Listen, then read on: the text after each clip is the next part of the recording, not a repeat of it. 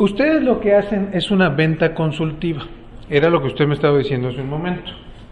Cuando yo tengo un producto de consumo como este, cuando yo tengo un, un, eh, un producto que es comestible, ¿todos tenemos productos comestibles o hay alguien que no tenga producto comestible?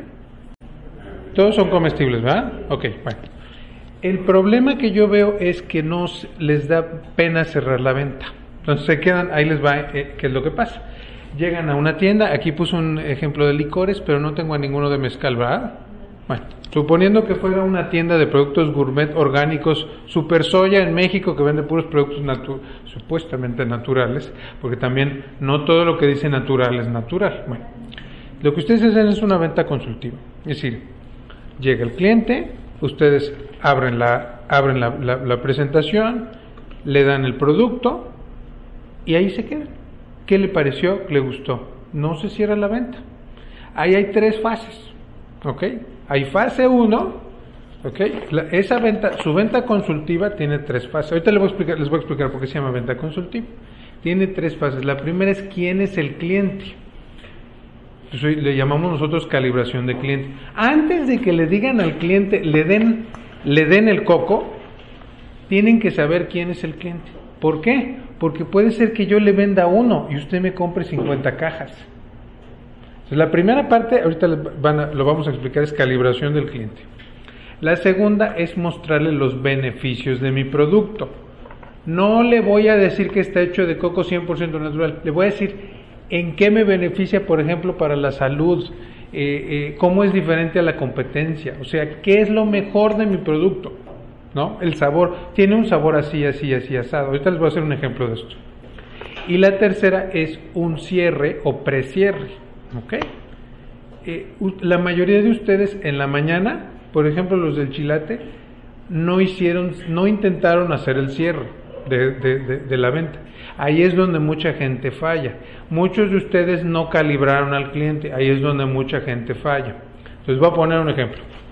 Van a una feria, entonces le dicen, hola, muy buenas tardes, nosotros somos de los dulces, eh, ¿es Cocolán, Cocolán? ¿Cómo se pronuncia? Cocolán. Nosotros somos de, de, los dulces Cocolán. Platíquenos. ¿Usted de dónde nos visita?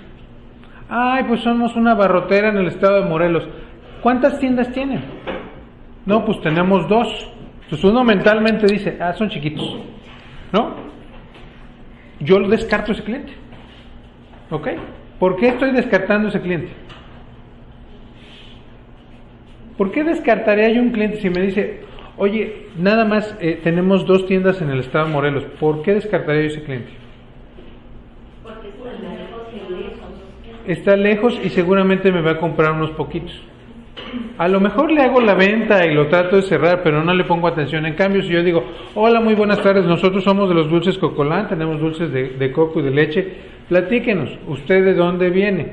No, pues vengo de una barrotera y ¿cuántas tiendas tiene? Pues tenemos 15 tiendas en el estado de Morelos. A ese cliente sí me conviene cerrar la venta. ¿Ok?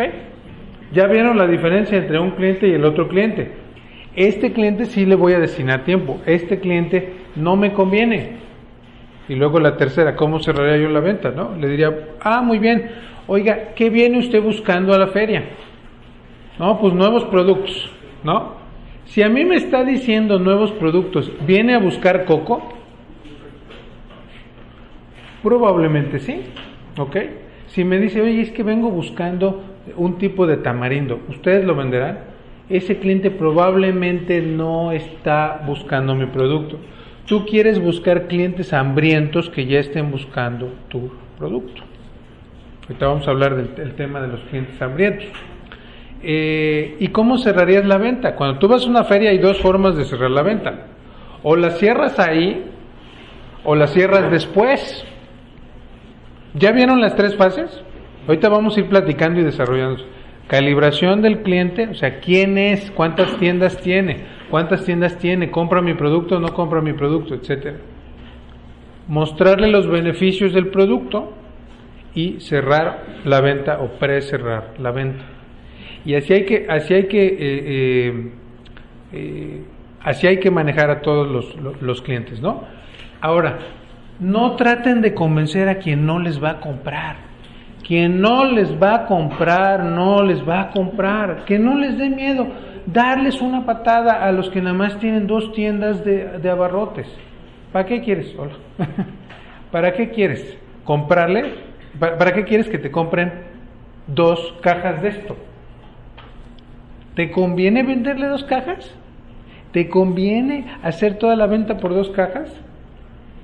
¿Ok? Entonces vamos a ir platicando. Entonces, en una tienda de licores es cómo recibes al cliente, qué preguntas le van a hacer. Ahorita vamos a hacer un ejercicio de esto.